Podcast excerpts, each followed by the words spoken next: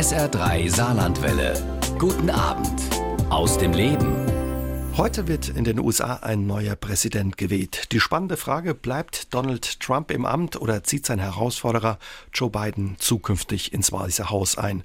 Gemeinsam mit dem gebürtigen US-Amerikaner James Boyle blicken wir gemeinsam am Wahltag bei SA3 aus dem Leben über den großen Teich. Und ja, die Saarländer kennen James als Frontmann der überregional bekannten Band Honey Creek. Er war aber auch schon Kandidat bei Wer wird Millionär mit Günter Jauch und stand im SR-Tatort vor der Kamera. James kam als US-Soldat aus dem sonnigen Kalifornien nach Deutschland in die Pfalz vor mehr als 20 Jahren und lebt inzwischen ja seit mehr als 20 Jahren im Saarland und ist fester Bestandteil der hiesigen Musikszene. Inzwischen hat der gebürtige US-Amerikaner auch einen deutschen Pass und wir unterhalten uns über die Stimmung in den USA und wie er die Entwicklung in seiner Heimat aus der Ferne beobachtet. Schönen guten Abend, James, und schön, dass guten du da Abend. bist.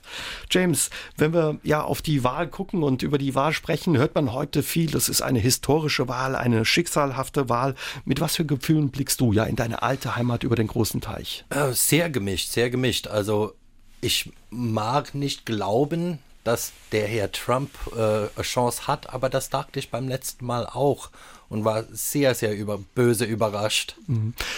Bei der vergangenen Wahl vor vier Jahren, glaube ich, bist du abends ins Bett gegangen, hast gedacht, oh, das wird eh nichts für ihn und morgens aufs Handy geguckt und dann mit einem großen Schock gemerkt, ups. Ja, tatsächlich. Ich äh, habe hab lauter Gratuliere, also hämische Gratulationen ähm, per SMS bekommen, ähm, die ich auf einen Schlag wahrgenommen habe, weil mein Handy aus war. Aber wie blickst du drauf? Ist das für dich auch eine schicksalshafte Wahl, eine historische Wahl?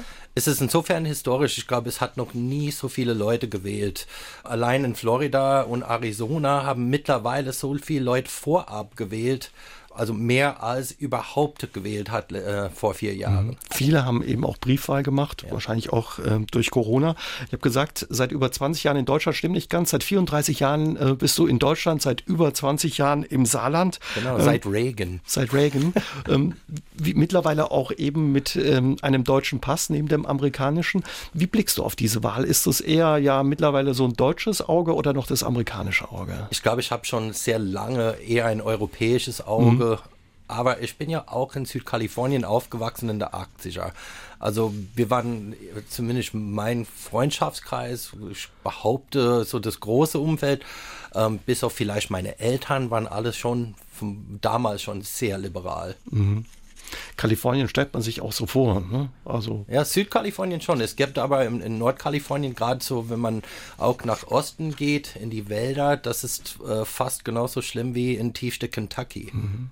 Werden wir vielleicht später auch noch ein bisschen über ähm, deine Kindheit sprechen und ja, deine Jahre in Amerika.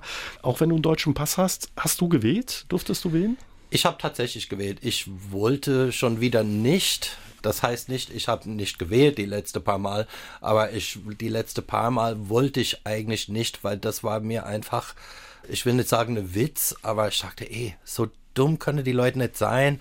Ich, ich, aber ich kann sie ihr eigenes Schicksal nicht überlassen und ich fühlte mich jedes Mal dazu gezwungen zu wählen. Was hast du diesmal gewählt? Darf ich dich fragen? Ich habe selbstverständlich alles gewählt außer Trump. Also äh, Joe Biden ist vielleicht nicht der optimalste Kandidat, aber Backstein ist besser als Trump. Du hast auch noch Familie in den USA, hast du mir verraten, auch äh, Kontakt logischerweise ja. zu Familie und zu Freunden. Wie hast du das wahrgenommen? Wie wurde da die Wahl diskutiert im Vorfeld und auch heute hast du schon was mitgekriegt? Ähm, nee, nicht wirklich. Also äh, das ist auch so ein bisschen Devise in der Familie, dass man nicht über Politik redet ähm, da meine Eltern, die mittlerweile verstorben sind, aber waren beide sehr, sehr konservativ. Mhm. Also lässt man das außen vor, ansonsten kann es auch sein, dass man sich ja in die Haare kriegt oder. Ja, wir, wir müssen es immer dabei belassen, wir lieben uns und wir reden über solche Dinge nicht, sonst kann es schon heftig Streit geben. Bist du noch regelmäßig in den USA, James?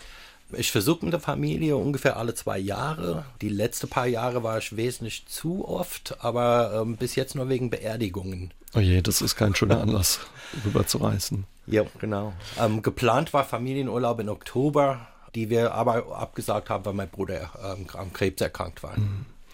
Ähm, wenn du drüben warst, was für einen Eindruck ähm, hast du ja von deiner Heimat, den USA?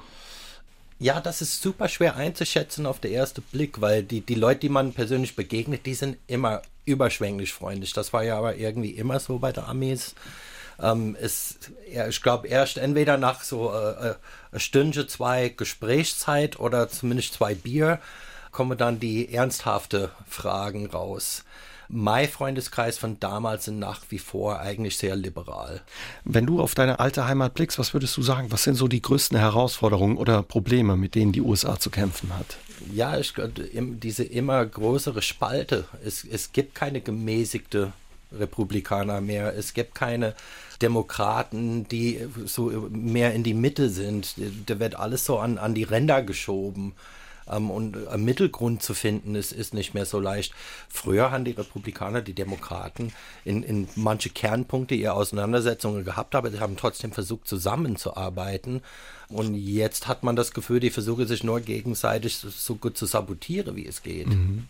Diese Spaltung, die du ansprichst, von der hört man ja häufig. Hast du die auch mitbekommen oder bekommst du die mit im Kontakt mit Freunden und Familien?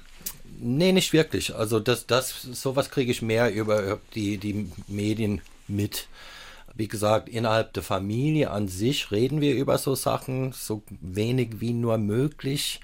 Ähm, meine Stiefmutter zum Beispiel, die blockt direkt ab, wenn es darum geht, ähm, weil wir grundsätzlich unterschiedliche Meinungen sind. Mhm. Aber das sagt ja auch schon was aus über äh, ja, ein Land, wenn man sagt, darüber reden wir besser nicht, das schieben wir zur Seite, ne? schon es raucht oder staubt ja. ja. Naja, ah wir haben uns lieb und das ist ja das Wichtigste. Was würdest du sagen aus deiner Sicht neben dieser Spaltung, was läuft noch falsch in den USA? Uh, das Bildungssystem. Also von alle Erstweltland, ich mag gerade Krähenfüßchen, ist Amerika echt so, ich muss es sagen, das Dümmste. Da ist auch wieder diese riesen Kluft zwischen Gebildete und Ungebildete weil es, ist, es, es gibt immer noch dieses Klassensystem. Ähm, entweder du bist reich oder der beste Sportler, den es gibt, dann kannst du dir eine halbwegs gute Bildung leisten.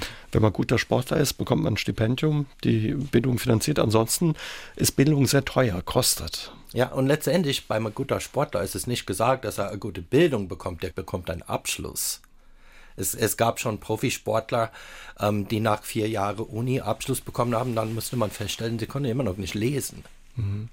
Du warst ähm, beim Militär, bei der Armee, bei der Armee gewesen. War das mit ein Grund zum Beispiel, um Geld äh, zu verdienen oder Geld zu bekommen, um die Bildung zu finanzieren für dich? Ähm, ja, eigentlich ganz genau, um meine Bildung zu finanzieren, weil es gibt der Army College Fund und es gibt so ein äh, paar kleine andere äh, Boni, die sie bieten.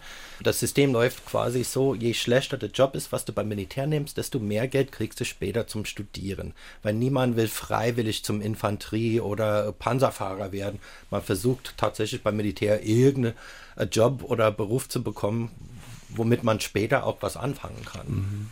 Du hast mir im Vorgespräch erzählt, ähm, dein Bruder war nicht beim Militär und hatte eigentlich bis heute quasi damit zu kämpfen, seinen Kredit für seine Bildung, für sein Studium abzubezahlen. Ja, ja, also mein Bruder ist seit Januar tot und hat noch zweieinhalb Jahre um seine äh, Zeit, wo er, bis seine Studienkredite abbezahlt sind. Und wie lange liegt sein Studium zurück?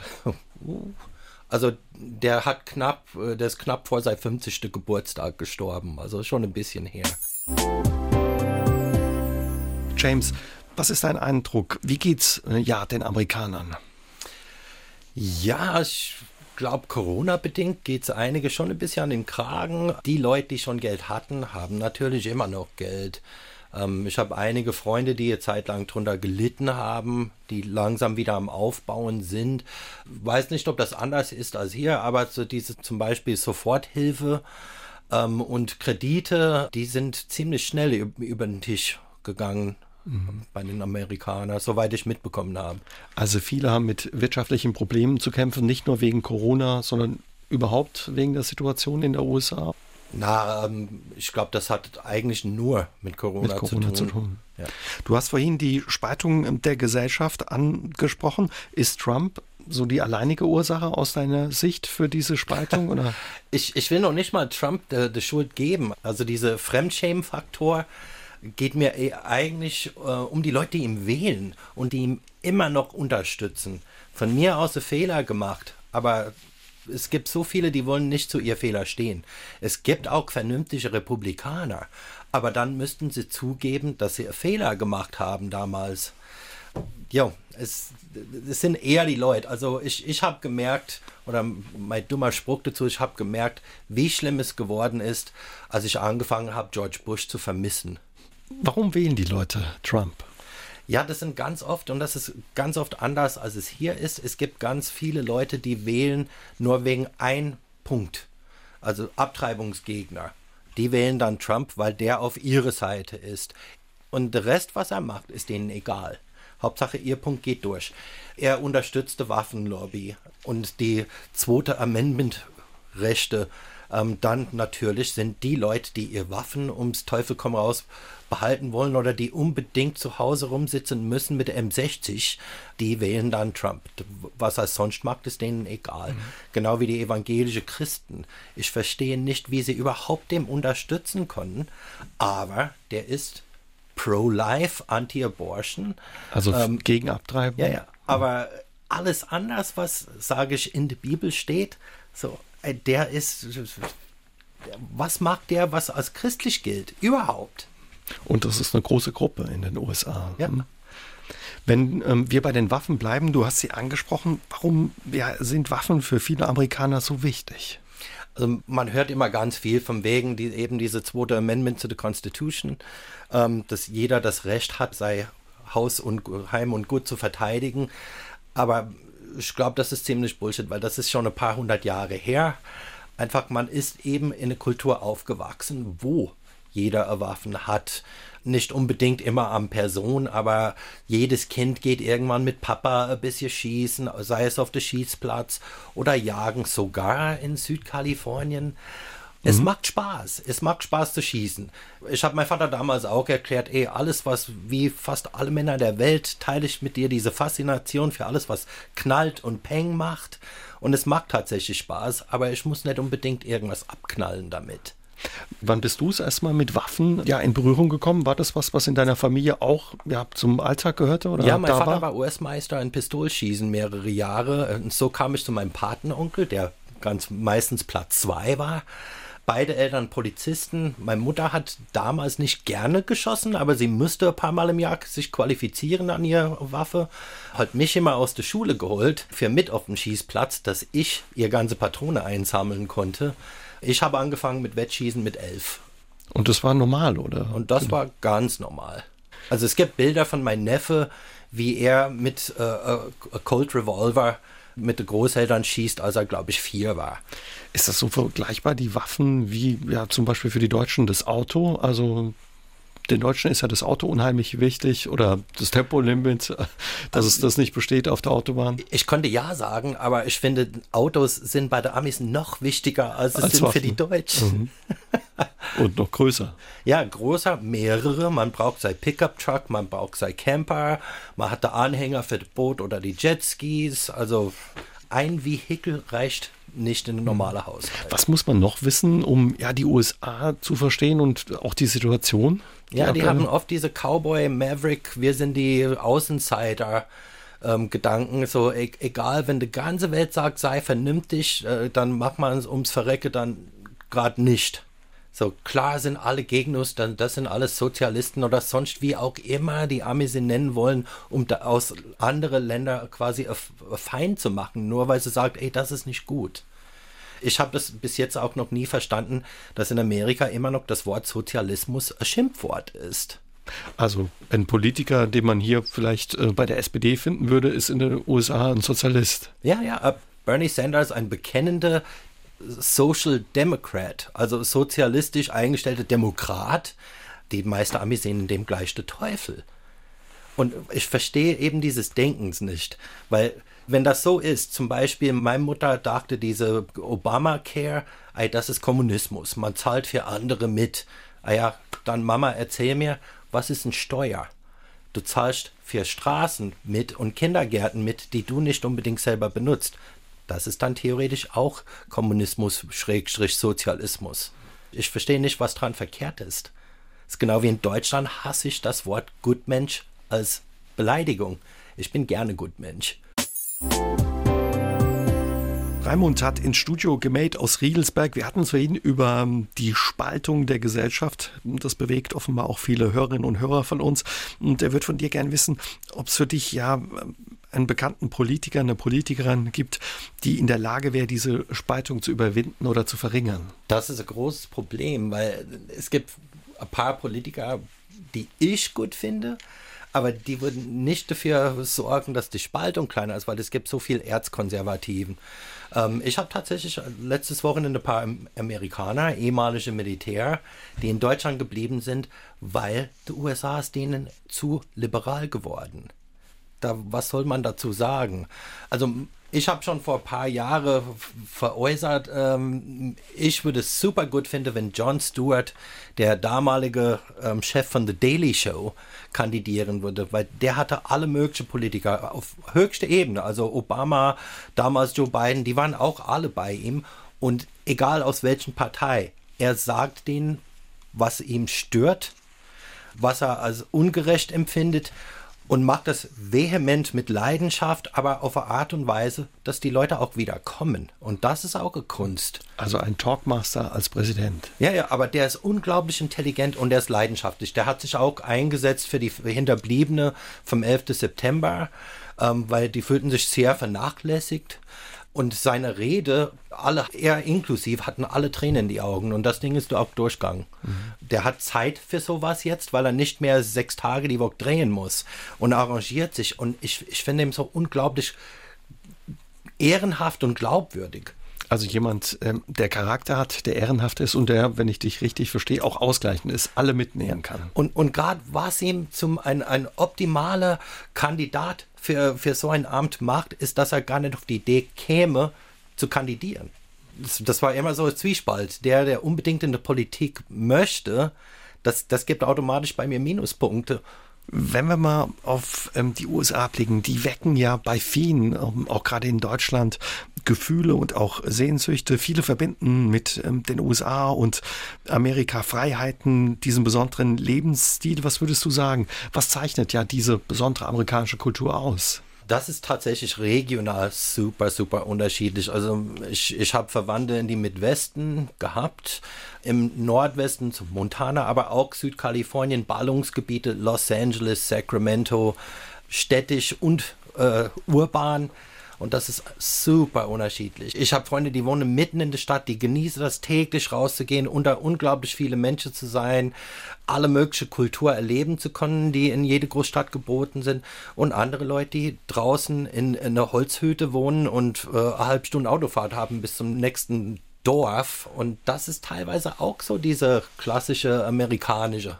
Was ist aber dran, dass ja das Bindeglied zwischen all denen ist, ob man jetzt im städtischen, im urbanen Umfeld lebt oder draußen, ja, in der Prärie, sage ich mal, dass alle ja dieses Gefühl und der Glaube an Freiheit und Eigenverantwortung verbindet? Ja, und das ist auch das System, worauf eigentlich Amerika aufgebaut war.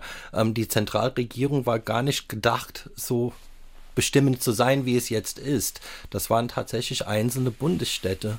Und die Zentralregierung hat gar nicht so eine wichtige Rolle gespielt am Anfang. Das wurde dann immer weiter ausgebreitet über die letzten 230 Jahre.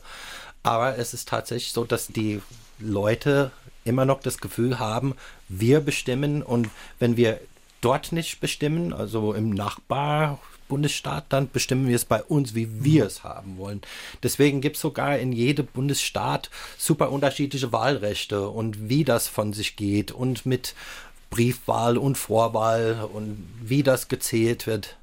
Du hast vorhin deine Mutter angesprochen und eure Diskussion über Obamacare, diese ja, Krankenversicherung für alle.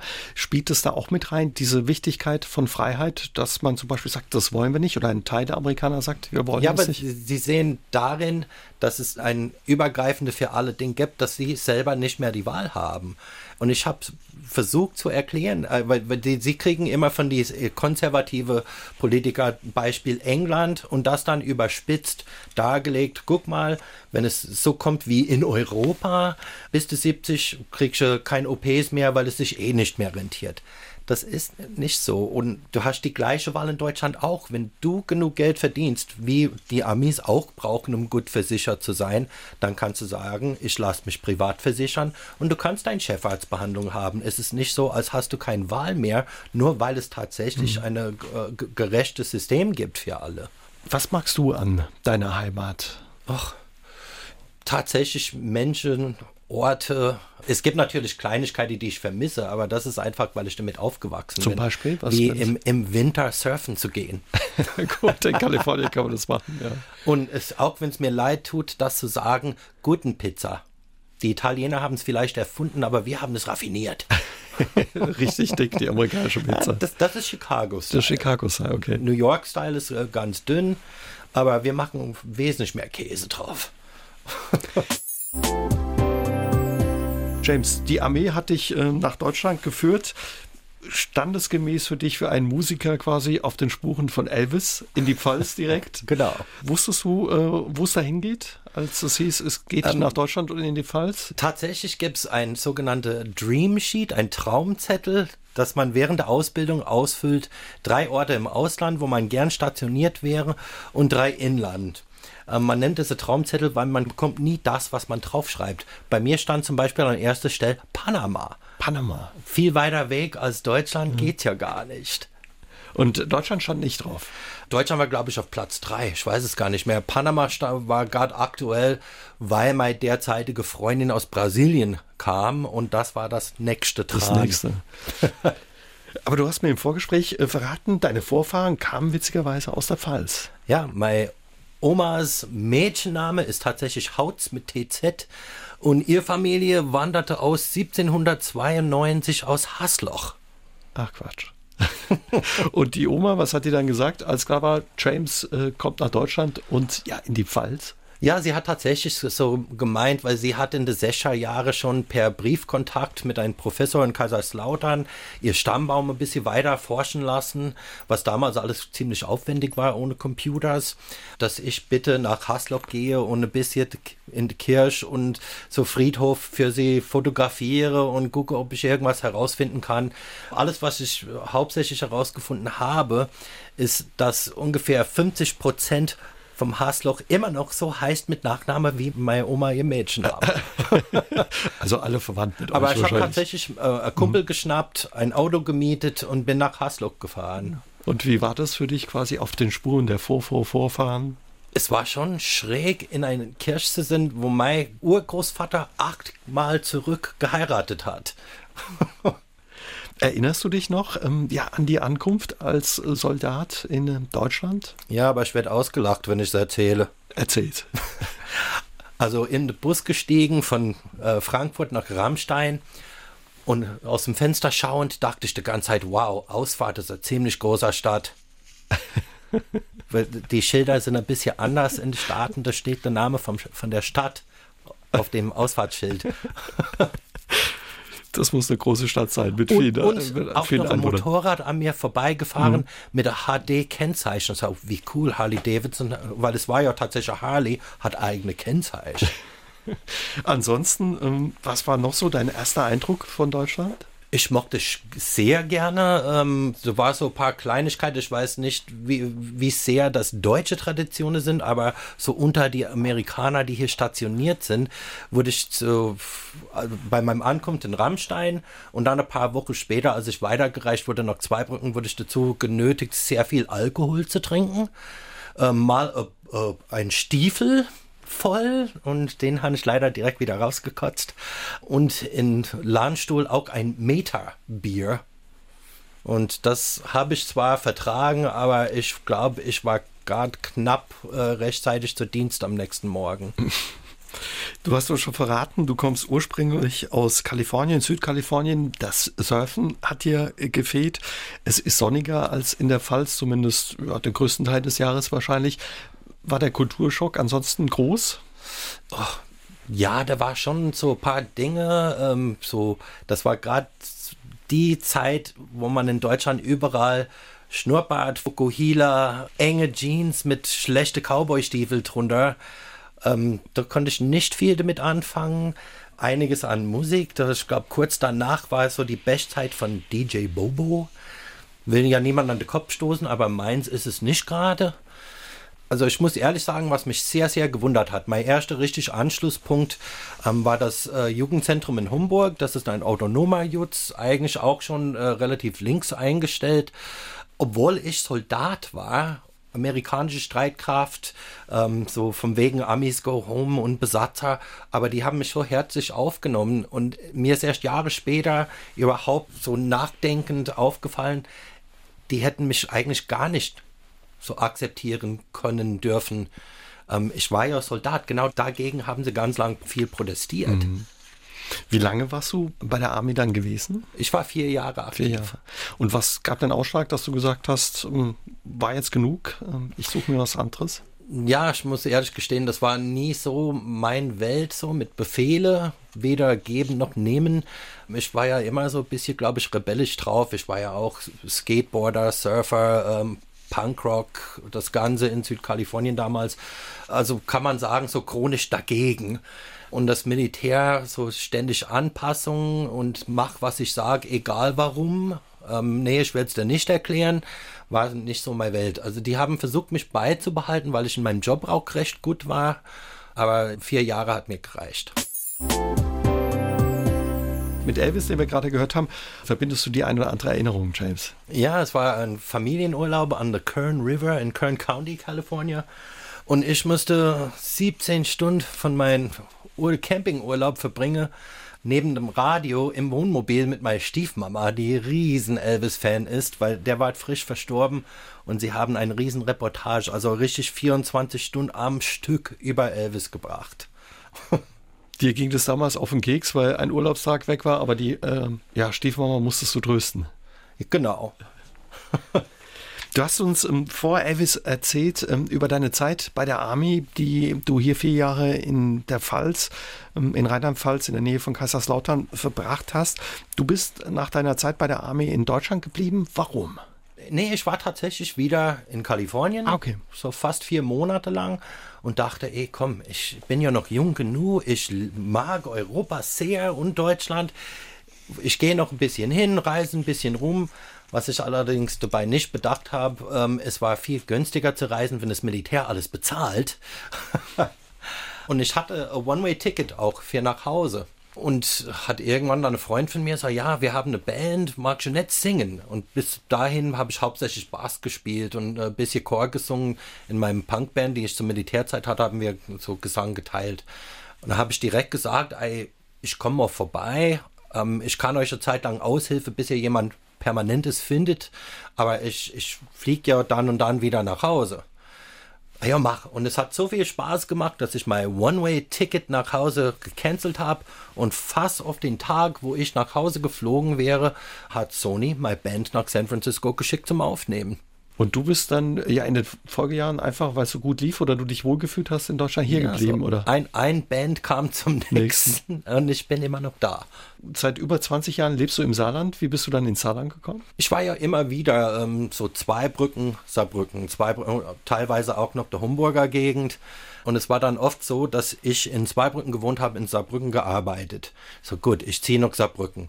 Und dann auf einmal hatte ich wieder Arbeit in Zweibrücken und wieder gependelt. Und ähm, seit, ich glaube, knapp 2000 bin ich endgültig in Saarbrücken und arbeite in Saarbrücken. Und fühlst sich äh, wohl ich sage immer scherzhaft auf der Bühne, ich wäre der bessere Saarländer so auf, auf, aus der Band, weil ich bin ja freiwillig da, die anderen sind nur hier geboren. 2019 ähm, ja, wurdest du eingebürgert, du hast ähm, den deutschen Pass beantragt. Warum wolltest du den deutschen Pass? Witzigerweise nicht wegen Trump. Ich habe bisher aktiv mitgeworben für das G9-System, dass der Abitur wieder 13 Jahre wird und müsste feststellen, cool, ich darf nicht mal selber dafür unterschreiben bei den Petitionen, weil es nur deutsche Staatsbürger zugelassen war. Ähm, und ich war ja zu der Zeit auch noch Elternsprecher in meinem Kindergarten. Und das betraf ungefähr die Hälfte meiner Kindergarten, dass die Eltern keine Mitspracherecht hatte, was die Weiterbildung von ihren eigenen Kindern angeht. Ähm, und das, wo ich dachte, nee, ich will ja mitbestimmen können und habe das beantragt, was auch schon relativ lang gedauert hat, bis alles durch war. Ich müsste auch einen Sprachtest machen, um zu beweisen, dass ich Deutsch kann. Ging ähm, und habe dann natürlich, wie es sich gehört, direkt ähm, nach meiner Einbürgerung während die äh, Neujahrsempfang von der Stadt Saarbrücken habe ich mich auch als Wahlhelfer auch noch gemeldet. Wie war es für dich, ja dann auch den deutschen Pass äh, zu bekommen? War das ein besonderer Moment für dich, auch nach all den Jahren in Deutschland? Ich fand es sehr schön. Meine Tochter wurde ungeduldig, weil das waren, glaube ich, 19 Leute und Frau Pritz hat mich für am Schluss aufgehoben. Weiß nicht wieso, aber wir verstehen uns ganz gut. Und ich war ja bisher sogar angepisst, wenn ich das so sagen darf. Ich muss vereidigt werden, ich muss diese Eid auch noch laut vortragen. Nur mir hat niemand gesagt, man darf es ablesen. Alle anderen haben es abgelesen. Ich habe es auswendig gelernt. und quasi vorgetragen, wie es sich für einen Sänger gehört. Gesungen. Nicht gesungen, aber halt äh, ohne auf ein Blatt in der Hand zu schauen. Das mag ich noch nicht mal bei Bands. James, du bist leidenschaftlicher äh, Musiker und mit deiner Band bist du weit über die Grenzen des Saarlandes hinaus bekannt. Durch Corona könnt ihr nicht auftreten. Was bedeutet äh, das für dich und deine Bandkollegen? Das ist ziemlich schwierig. Ähm, wir hatten auch so schon vor dieser Hardcore-Lockdown das Problem, dass äh, wir neue Schlagzeugerin bekommen haben im Frühjahr, die nicht mit uns proben dürfte, weil sie in Frankreich wohnt. Zurzeit ist es auch so, dass wieder es relativ problematisch ist, was Grenzübergänge und Aufenthalte angeht. Die Auftritte sind sowieso schon alle weg. Wir sollten in eineinhalb Woche in die Garage spielen. Wir haben uns total drauf gefreut. Die Garage hat sich total drauf gefreut. Und jetzt ist das auch alles vorerst auf Februar verschoben. Ich hoffe, dass es noch stattfindet, weil ich habe echt Bock drauf. Zurzeit äh, konzentriere ich mich mit Michi, mein Gitarrist, dass wir einfach neue Lieder schreiben und vielleicht bringen wir so ungeplant doch noch äh, demnächst eine neue CD raus. Mal gucken. Also Aber nutzt, sind wir, wir sind auf jeden Fall am Lieder schreiben. Er nutzt die Zeit kreativ, äh, Anführungszeichen. Neben deiner Band arbeitest du als Piercer. Da kannst du im Moment auch nicht arbeiten, weil das auch untersagt ist. Aber bedeutet dann logischerweise auch für dich extreme finanzielle und wirtschaftliche Einbußen, dass all das wegfällt, auch ja, die Auftritte mit der Band? Ja, theoretisch schon, aber wenn es nicht ewig, ewig lang geht, werde ich es überstehen. Also ich, lebe nicht auf großen Fuß. Da muss man einfach durch. Und ich bin auch tatsächlich bereit, wie gesagt, wenn es nicht auf ewig so bleibt, diesen Opfer zu bringen.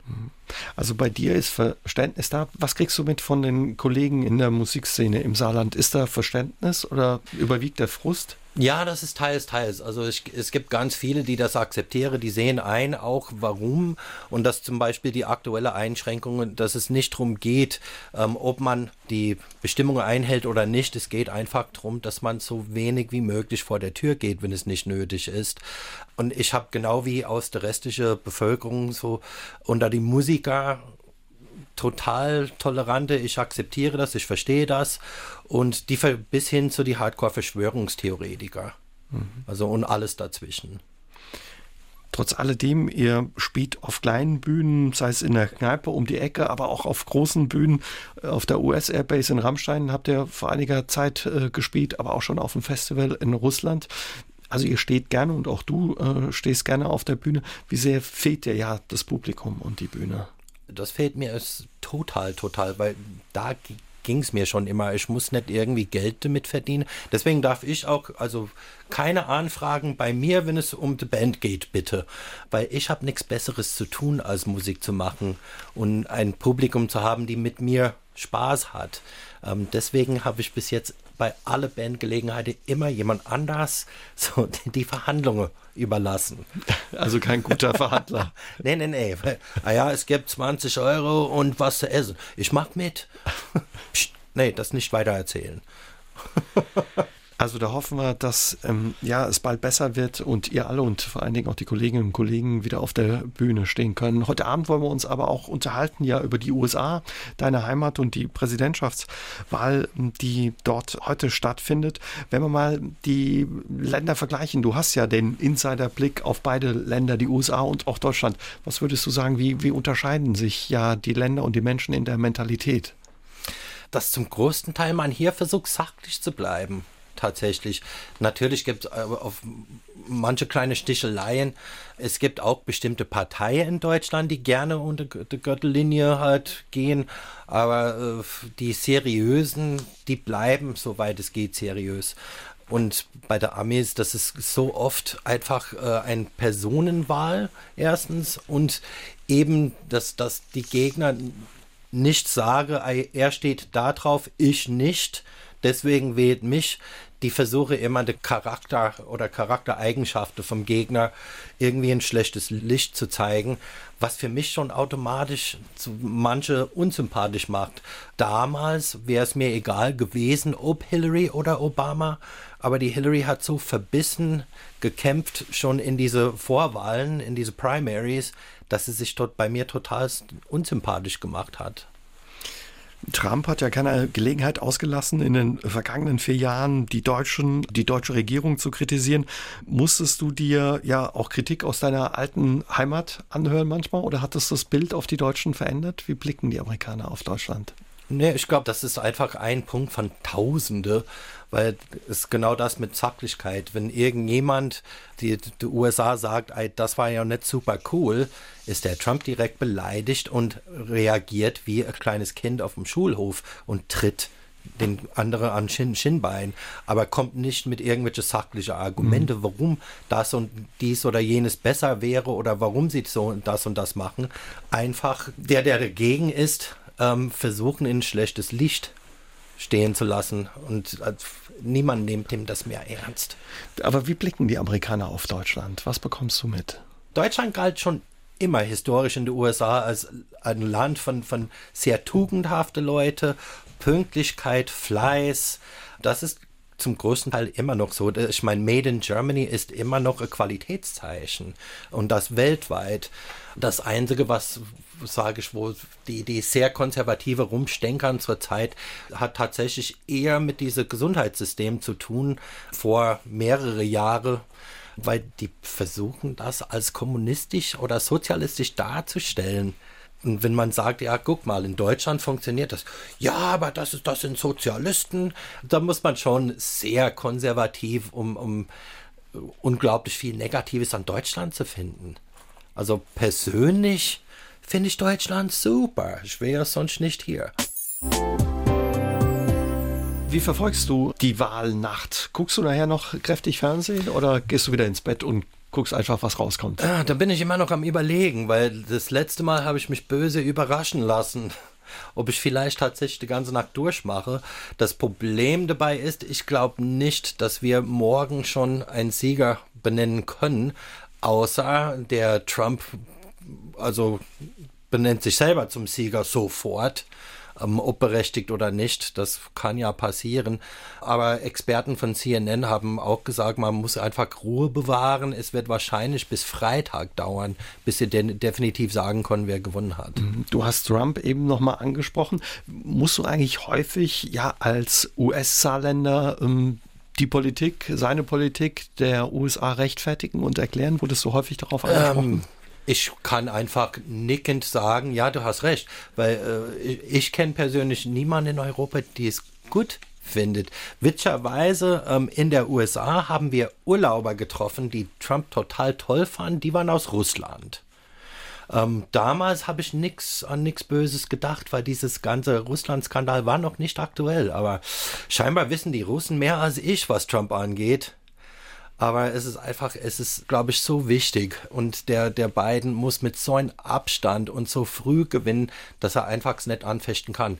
Uwe, erzähl die Leute, was ich gerade trage. Ein, ja, passend zur Wahl, US-T-Shirt, ne? Mit, mit äh, blau-roten Streifen und den Stern drauf. Ja, die Stars and Stripe Hemd. Stars and Stripe ich, ich, also ich würde mich nie als Riesenpatriot bezeichnen. Ich bin tatsächlich Saarländer. Ich bin ja auch wesentlich länger mittlerweile in Deutschland, als ich vorher in den USA war.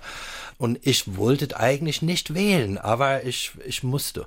Weil das ist echt wichtig. Und das ist insofern eine historische Wahl, dass echt, äh, es, es kann böse enden oder es kann nur ein bisschen böse enden. Die Rede war ja auch immer wieder von Unruhen. Man konnte es auch in den Bildern sehen, die von den USA gezeigt wurden, dass in den Städten Geschäfte ihre Fenster verbarrikadiert haben mit äh, Brettern. Bereitet dir der Ausgang Sorgen oder machst du dir Sorgen, dass es zu Unruhen kommen könnte, was Klar, wir uns ja nicht äh, vorstellen können? Eigentlich. Also an sich bin ich schon eigentlich froh, selber physisch weit weg zu sein, weil ich muss nicht mittendrin stecken.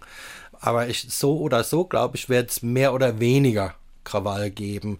Ähm, ich meine, wenn man guckt, es hat schon, wann, wann war das? Äh, 76? Ähm, Chicago gab es über 40 Tote, auch beim ähnlichen Unruhen. Ähm, es gab Attentate. Präsident, sein Bruder, Martin Luther King. Ähm, und das waren einfach äh, relativ konservative Leute, die ziemlich angepisst waren. Die Republikaner sagen, ah, das wird aber, wenn es so richtig zum Ausschreitungen gibt, ziemlich kurz ablaufen, weil die Republikaner sind die, die die ganze Waffen haben. Ich hoffe nicht, dass es so weit kommt, aber wenn, wenn Trump verliert oder behauptet gewonnen zu haben, ob das stimmt oder nicht, ähm, es wird mehr oder weniger eher gegeben. Ich hoffe weniger.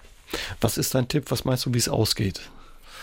Also ich prognostiziere, dass Biden knapp gewinnt, aber dass der Donald Trump das nicht akzeptiert. Gibt es trotz alledem irgendwas, was dir Hoffnung macht oder mit Hoffnung ähm, du draufblicken kannst? Ich hoffe, also der Biden ist ja nicht mehr der Jüngst. Ich weiß nicht, ob der irgendwann dann so unfit ist, dass er frühzeitig abdankt, aber seine Vizepräsidentin macht einen recht vernünftig und progressiver Eindruck und ich hoffe, dass wir irgendwann, sei es in vier, in sechs, in acht Jahre, so langsam wieder arbeiten können, normal arbeiten können und nicht immer diese Extreme und gegeneinander kämpfen. James, vielen Dank, dass du heute Abend ja den Blick mit uns in SA3 aus dem Leben über den großen Teich auf deine alte Heimat, die USA, gemacht hast. Und danke an alle Leute, die geschrieben oder ähm, Voice-Nachrichten geschickt haben. Danke. Und zum Schluss gibt es noch Musik, ja, von der du sagst, die beinhaltet eigentlich all das, was wir in Deutschland, in Europa mit Amerika verbinden. Ja, die geben mir das Gefühl von Amerika, allein wenn ich die, die Melodie höre. Man, man hat sofort ein Bild von einer Landstraße Mitte durch die Wüste und die Titel passt auch. Das ist ähm, Ventura Highway, wo ich herkomme, von der Band America, wo ich herkomme. James Boy war heute Abend unser Gast bei SA3 aus dem Leben und unser Gespräch gibt es noch einmal auch als Podcast auf sa3.de und in der AD Audiothek und auf YouTube. Auch Ihnen danke fürs Zuhören. Wir können uns nächsten Dienstag wieder hören. Bis dahin, passen Sie gut auf sich auf. Tschüss und gute Nacht. Ciao. SR3 aus dem Leben. Immer dienstags im Radio, danach als Podcast auf sr3.de.